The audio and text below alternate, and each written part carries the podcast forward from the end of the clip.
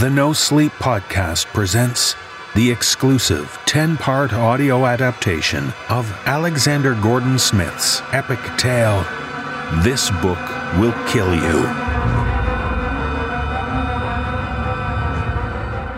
This Book Will Kill You is the story of Tommi Bright, a young woman who dreamt about a witch, a room, and a table full of meat. This is her story. This is about what happens when the witch comes back to finish what she started. But be warned, because this book just might kill you.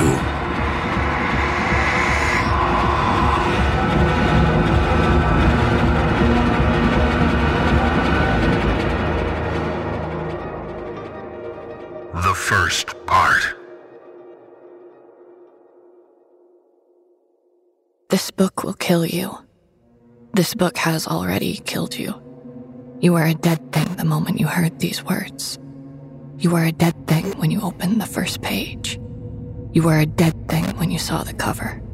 You are a dead thing the very instant you discovered this story even existed. The very instant you heard somebody whisper its name. Because if you know about the book, then she knows about you.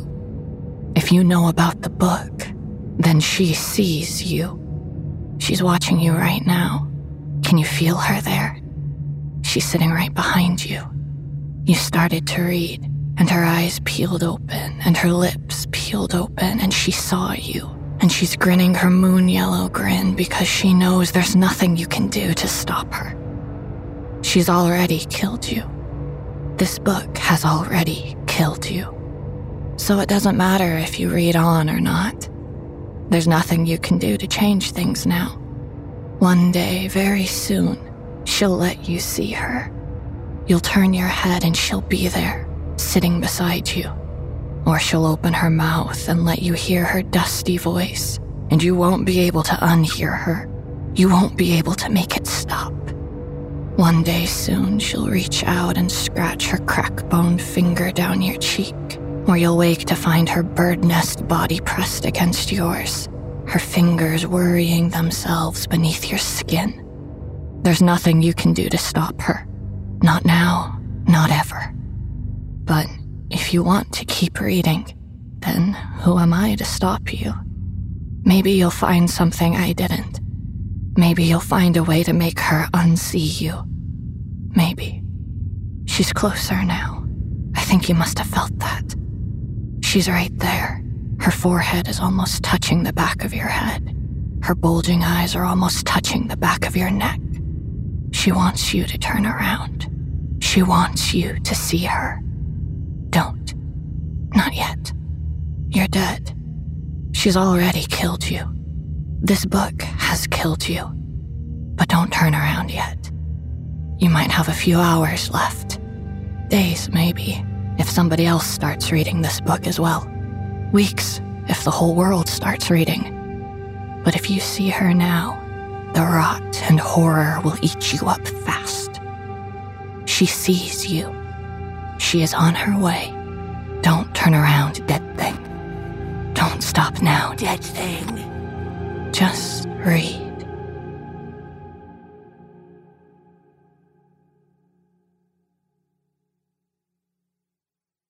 I don't remember much from my childhood, but I remember this. I remember that moment between dreaming and waking. That moment where you're swimming up from golden dreams, crossing that liminal, magical no-man's land where two worlds collide. I remember knowing that dreams were safe, that waking was safe, but that space in the middle, where you're neither one thing nor the other, that's a bad place, a dangerous place. There's nothing to protect you there. There's nowhere to hide. And that's where she always found me. She would wait for me, right on the edge of a dream, pulling a cloak of cold darkness behind her.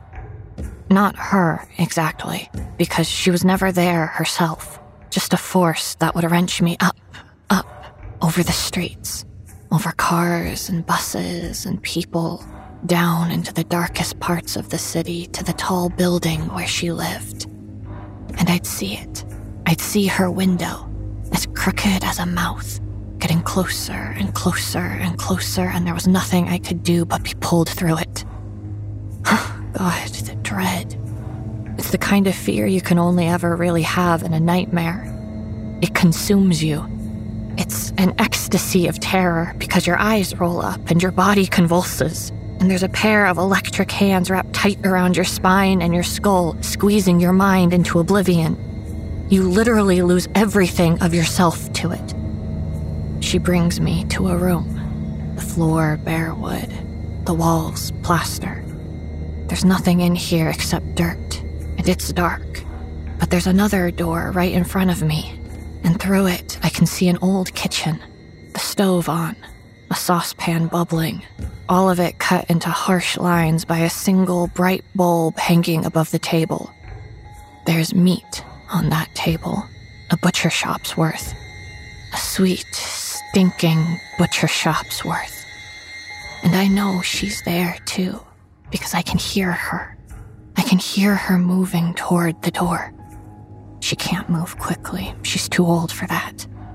But she's coming, her bare feet scuffing the floor, the lump of her hand knocking against the wall, her hazel twig fingers bristling. She's grinning. I can't see her, but I know she's grinning. I can feel it through the wall, as bright as the bulb. She's grinning because she knows I'm not going anywhere. She's right. I might as well be wrapped in duct tape. I cannot move. I cannot breathe. I just stare at that door, seeing her shadow flood the floor like dirty water, seeing the eclipse of her head push itself around the sill, twisted and bent, her face buried in clumps of matted hair, but one eye sliding up in its socket. One blistered, boiling eye, and beneath it, one arm, too long and broomstick thin, sliding out to touch me. And I know that if those crack-boned fingers touch me, I'll never be able to leave this place. So I fight it. I fight it like there was somebody on top of me, pinning me down. I fight it like there was a hand over my mouth and nose and I was out of air. I kick against the broken shell of my body. I punch, I open my mouth and scream and scream and scream until suddenly my body responds and I'm screaming in the dream. I'm kicking, I'm hitting, and that same force sweeps me up like a pair of arms around my middle and pulls me back out the window and back through the city. And I can still see that shadowed body grunt and slide through the doorway, her arm outstretched. I can still see her eye watching me go. I can hear her laughing. Because she knows I'll be back. She knows that one day I won't get out in time. I don't remember much from my childhood, but I remember this. I remember it because I had that dream 100 times. And every time I'd wake up gripped by such a violent fear that it would take my parents hours to calm me. I had that dream again and again and again. Until one day, I didn't. One day, I got away for good. At least, that's what I thought. Right up until the day the police showed up at my door and asked me if I knew the dead girl, Kara Pierce. The first I know about it is when Donnie kicks open my bedroom door and screams at me through a crescendo of guitars and drums. I snap the laptop shut out of habit, even though there's nothing on the screen I need to hide. It takes me a moment to understand he's not singing the lyrics to Enter Sandman, and I use my shoulder to slide the headphone from my ear. The door! Christ, Tommy, just forget about it! He stamps off down the hall without even letting me know what I should be forgetting. Then I hear the thump of a fist on glass and Mom's voice from the bathroom. Tommy! Go get the goddamn door! And it all suddenly makes sense. I'm up in a heartbeat, following Donnie down the stairs. I got it. But he's making a point of it now, stomping to the front door. There's a pair of shadows hanging in the marbled glass, broken into 1,000 pieces. Wait, Donnie, hang on.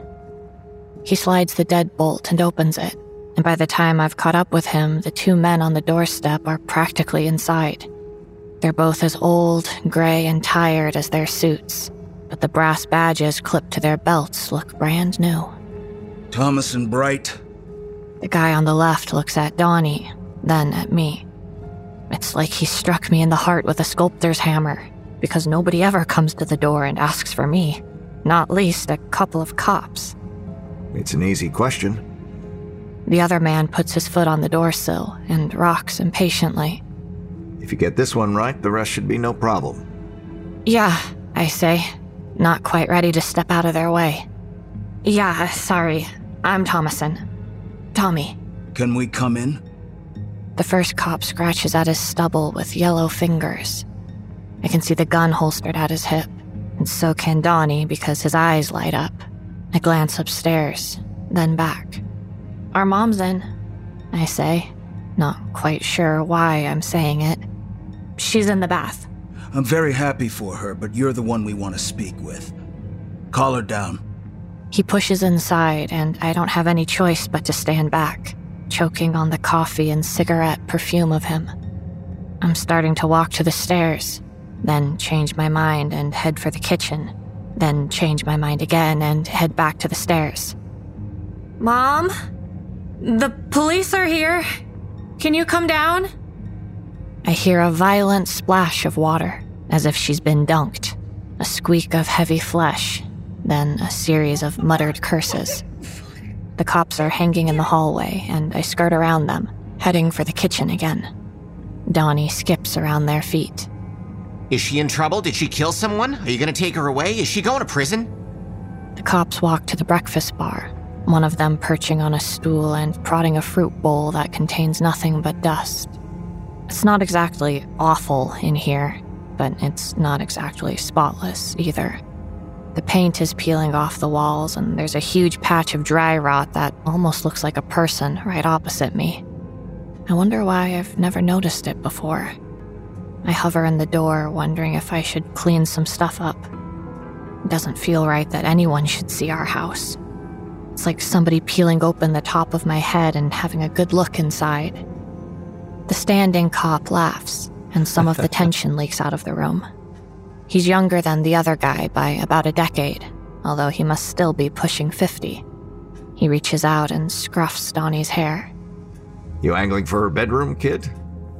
Sorry to disappoint you. Your sister's in no trouble. We just need to ask a few questions. Clear something up, okay? I'm still bouncing on my heels in the kitchen door, and even though he smiles again, I only really relax when I hear Mom thumping down the stairs.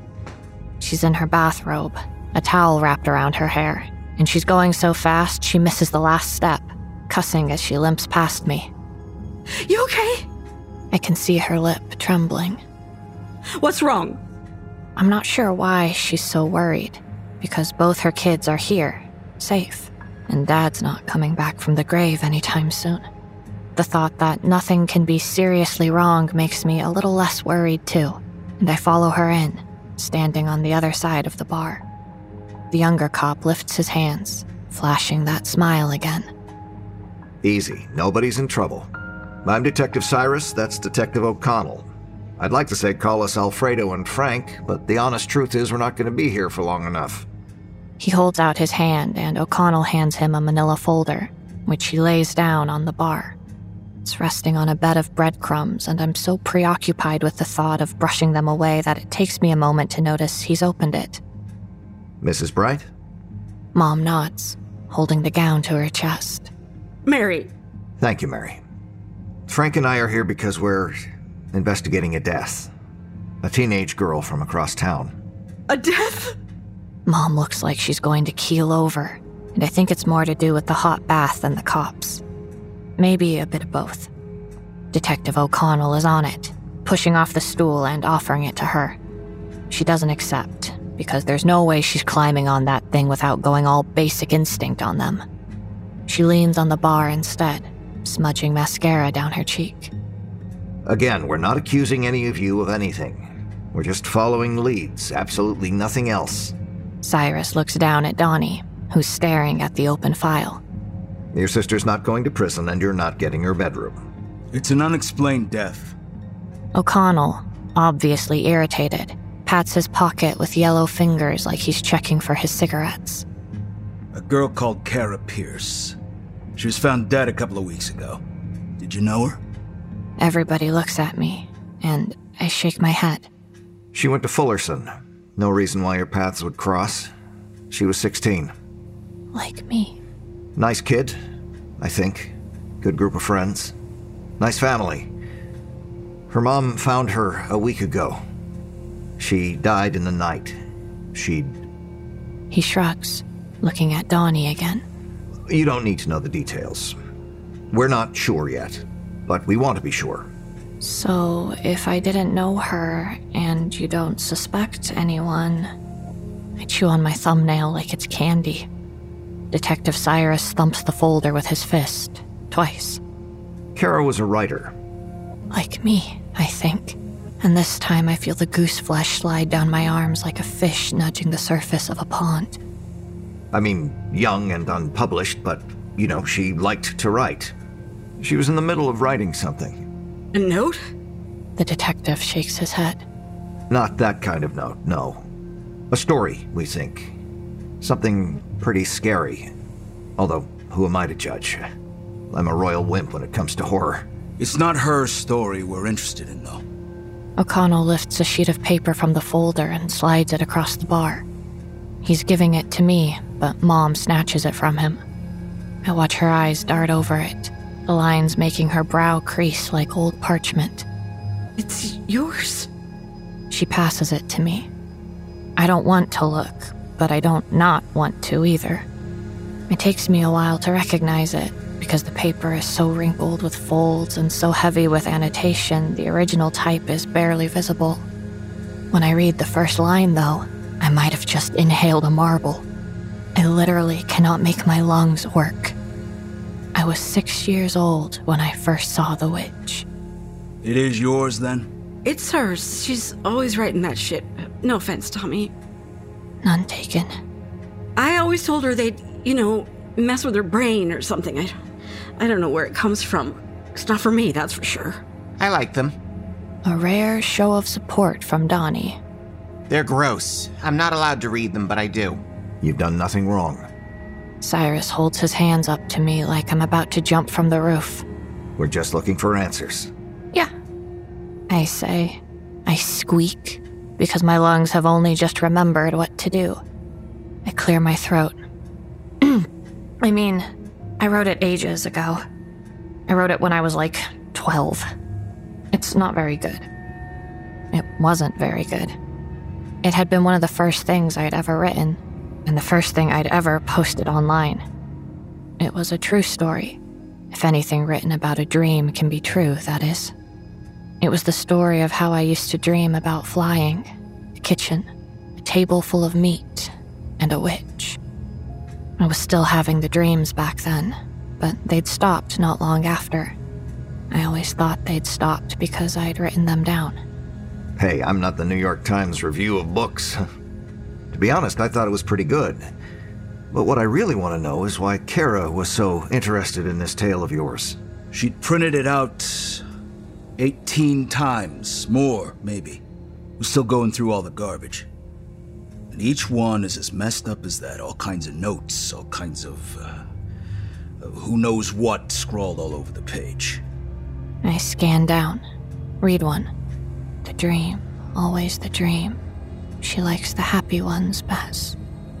Her handwriting is scratchy, the letters all over the place. Most of the notes are in red, but some are in black, blue, and there's even a green one that just reads, window.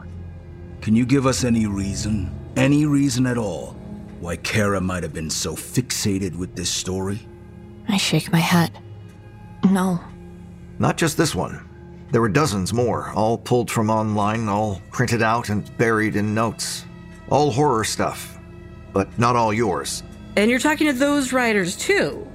Cyrus shrugs. They're not always easy to find, and nobody else is local. We wanted to run it by you first, Tommy, just to see if there was anything we could go on. Might just be Kara was a young girl who loved to read scary stuff and who decided to... What he doesn't say is louder than if he'd just shouted it. Even Donnie's gone quiet, like he's suddenly tuned in to what they're saying. It's just a story. I wrote it because I had these dreams when I was a kid. Nightmares. They were about a witch. Oh, Christ. That fucking witch. The sleep we lost because of her. Just dreams? I can see Cyrus's detective brain trying to pry open my past. I try to smile. Yeah, sure. Just dreams.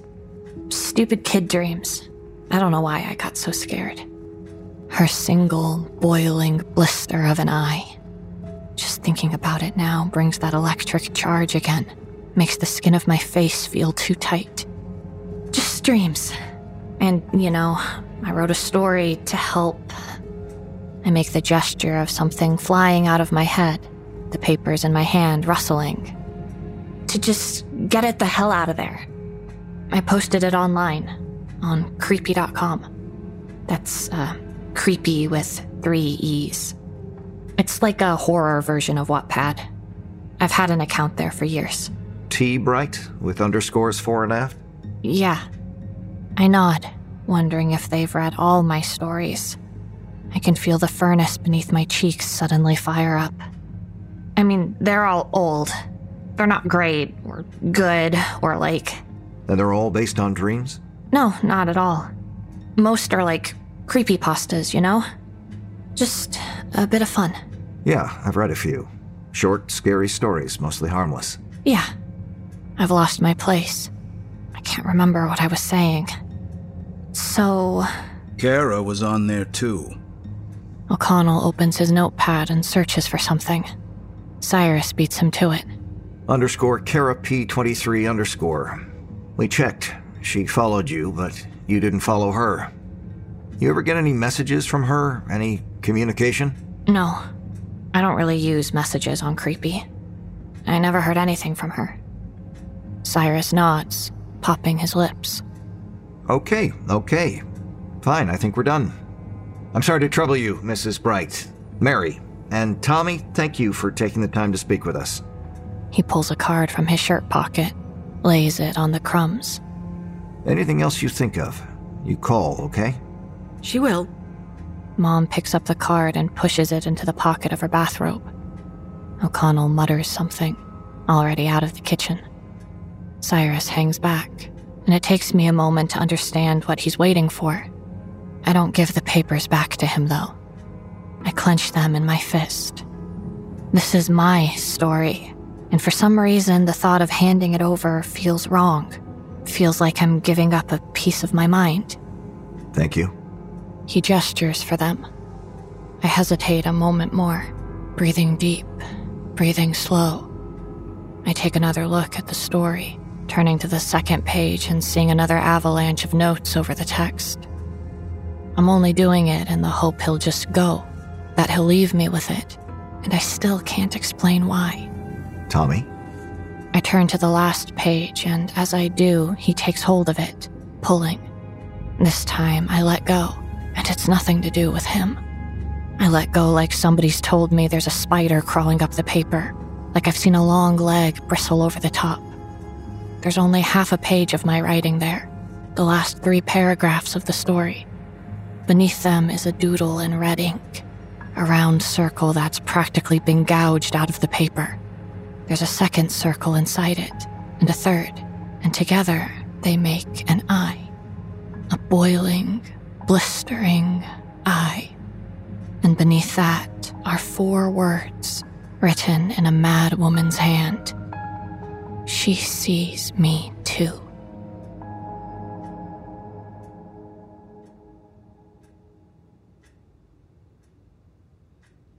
I manage to keep the tears locked up until I'm back in my room, but as soon as the door's shut, they're streaming out of me. I wave my hands to try to cool my face, my sobs sounding more like hiccups. They're short-lived, thankfully. I mean, I'm not upset. Not really. It's just something like this gets to you. It's a little knife wound in the flesh of your life. There's a dead girl across town. And she was reading my story. The tears are like scalding water, and I smudge them away, breathing, burying it all as deep as I can. The room seems hyper-real now, like I've chugged a gallon of Red Bull. The sun's too bright, even though the curtain's half shut.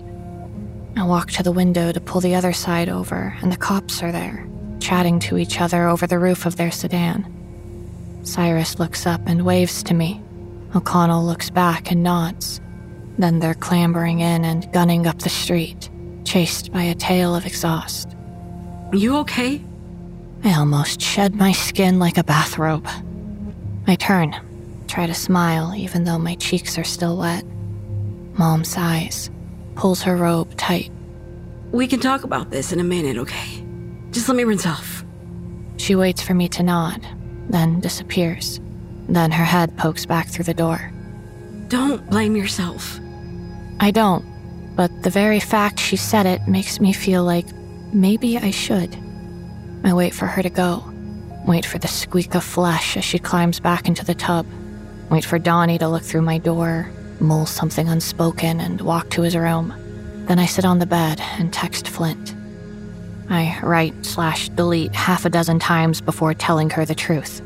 That I need to see her now because the cops just questioned me about a dead body. Then I chuck the phone on the quilt and open the laptop. There's a second when the screen boots up, where I'm 12 again, sitting at Dad's old PC. I'd had the dream again the morning I wrote the story, and I almost hadn't made it out. God, it had been so close. She'd been through the door, her arm 10 feet long, those brittle fingers searching for my face. I'd seen her teeth, crooked and yellow. They weren't human teeth. They were horse's teeth, hammered into her gums. She'd looked so old, but her acid grin was so bright it was eating through the fabric of the dream. I'd kicked and punched my way out of it so hard I'd fractured 2 knuckles on the bedpost. I'd almost not been able to sit down and write. But I'd sat down anyway, my whole left hand numb, and I'd written. I can't even remember why. I just knew I needed to do it. I needed to write about her, because that way it wouldn't just be me anymore. That way, the whole world would see her. The screen flickers, glitches, settles. I can still hear Metallica whining from the headphones, and I put them on. Only now, I'm thinking of the witch. I'm thinking of her staring from the darkness of the wardrobe, that aching, unblinking eye fixed on me. My skin literally crawls, and I shake the headphones off, looking back, looking down, looking up too in case she's beetling along the ceiling. And I'm suddenly angry as well as scared, because that old bitch was long gone. I didn't even think about the story anymore. And now she's back. Now she's everywhere. Now I'm going to dream about her. I know it. I shuffle to the top of the bed so there's nothing behind me but wall, resting the laptop on my thighs. I snap Facebook shut, opening a new tab and loading creepy.com. I've got messages waiting, but I can't bring myself to see if one of them is from a dead girl. I scroll back through 8 stories to my first, to the one I called Witch. I was 6 years old when I first saw the witch. I look up. The house feels too quiet. I can't even hear Donnie's Xbox or Mom splashing in the bath. All I can hear is the soft hum of the laptop and my own breaths, too shallow, too fast. I look behind me. Just wall, just wall. But that's not true, because there's a fist width of gap between the velvet headboard and the plaster. Enough space for her scarecrow's arm to slide up, joints cracking. Enough space to look down and see an eyeball blinking wetly in the dark. Come on, I say, only not loud enough to really be words. I get up, open the curtains again, and some of her power goes. Then I unplug the headphones and turn the music up loud. Loud enough for Mom to hammer on the wall and holler at me to dial it down. By the time I'm back on the bed, the sharper fear has gone. But that awful, dull, aching dread is still there. still sits in my bones like a lead weight, which has 832 hearts and 17 comments. Not bad for a short story by a 12-year-old. I click the comments, but they're all old ones. Nobody has written in years. There are some new likes, though, and I scroll through them. I'm expecting to see her, but I still feel a fork in the outlet jolt when the name Kara P23 shows up. I hover the cursor over it, clucking my tongue. Then I click the name and her page loads. It feels wrong somehow. It's like I'm inside her bedroom going through her belongings. There's no photo, just a Slender Man avatar. She's been busy, though, because she's liked over 1,000 stories on Creepy. She's only commented on 4, though. Pinch is one. There's another called Tubby, a third called 3 Dead Things, and lastly, one called The Tube Game. The link to Tubby works, but the links to the 3rd and 4th stories are dead. There's not much else. A line of bio that reads, "Hey, just a crazy girl who likes reading/writing creepy stories. Scares easy, so go easy, okay?" I scroll through her history. She liked my story 2 weeks ago. What had the cops said? That she died about the same time? There had been enough time to print out the story 18 times and write 100 notes on it. I hate it. I hate the thought that she read my story so soon before her life ended. I go to the settings for Witch, hover the cursor over the delete button. But I can't do that, because part of me thinks that the story is the only thing holding the dream at bay, holding her at bay. So instead, I click private, which means that nobody else will be able to read it. There's a soft sound, just like somebody popping their lips in my ear. They turn my head so hard I feel something twang. Nothing, just my phone. A message waiting for me. Holy shitbird, seriously? On my way, or you want to meet neutral? I fire one back saying, "Mall, half an hour?" There's a whine in my ear, the noise a camera flash makes when it's recharging. It's just the stress of the morning, and I shake it away, clicking onto Facebook. I type in Kara's name, finding her easily. We've even got a couple of mutual friends. It takes me a moment to gather the courage to open her page, and when I do, she meets me there. Pretty girl with a pixie cut, dyed electric blue, a nose piercing, petite, with the kind of cheekbones that could cut you. All smiles and stupid faces and family dinners and college sweatshirts and proms. There's no sign at all that she's into horror or writing or even reading. There's just one book listed on her likes and maybe 6 scary movies, none of which are that scary. And I'm almost ready to leave her there in peace when I see it. I didn't notice it at first because it's not one of her photos. She's only tagged in it. But that's a weird photo to be tagged in because she's sitting alone in what has to be her room, at a desk. Her bed behind her. There's paper everywhere. Some of it even looks like it's floating in the air, like it's just been disturbed by a strong wind.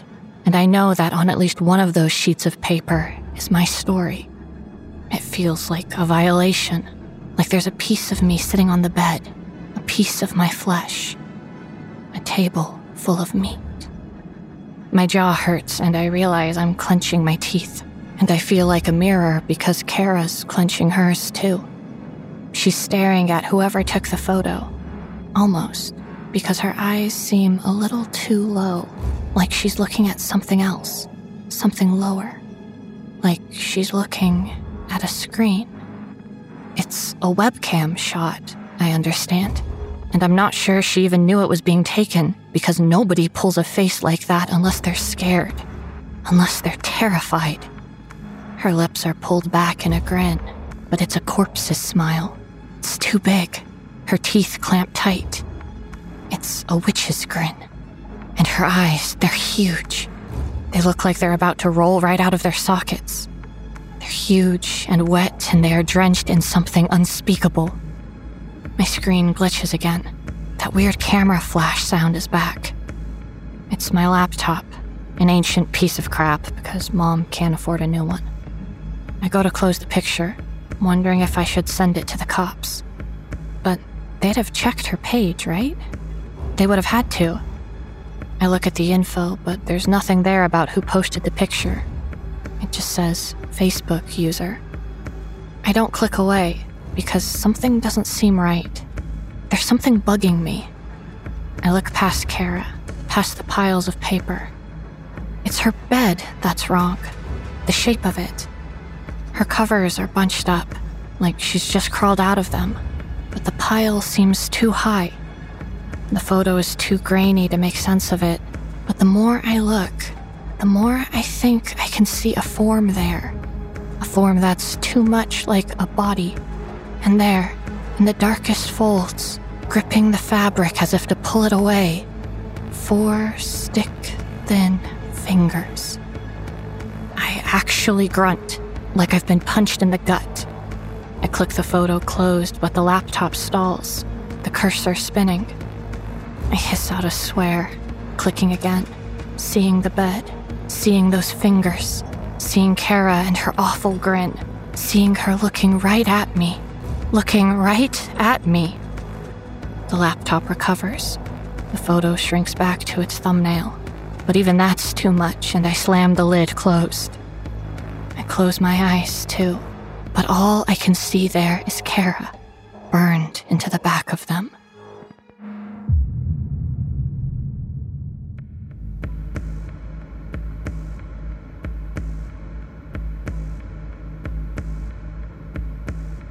This Book Will Kill You, written by Alexander Gordon Smith. Adapted for audio by Jessica McEvoy.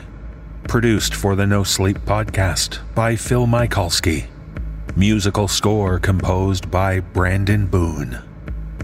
This Book Will Kill You, the first part, starred Jessica McEvoy as Tommi Bright, Erika Sanderson as The Witch, Dan Zappulla as Donnie, Erin Lillis as Tommy's mother, Mick Wingert as Detective O'Connell, Graham Rowat as Detective Cyrus, and Kristen DiMercurio as Flint.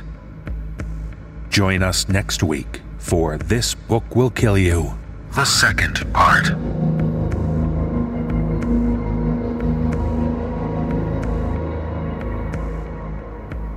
This audio program is copyright 2022 by Creative Reason Media Inc. All rights reserved. No reproduction or use of this content is permitted without the expressed written consent of Creative Reason Media Inc. The copyright for This Book Will Kill You is held by Alexander Gordon Smith.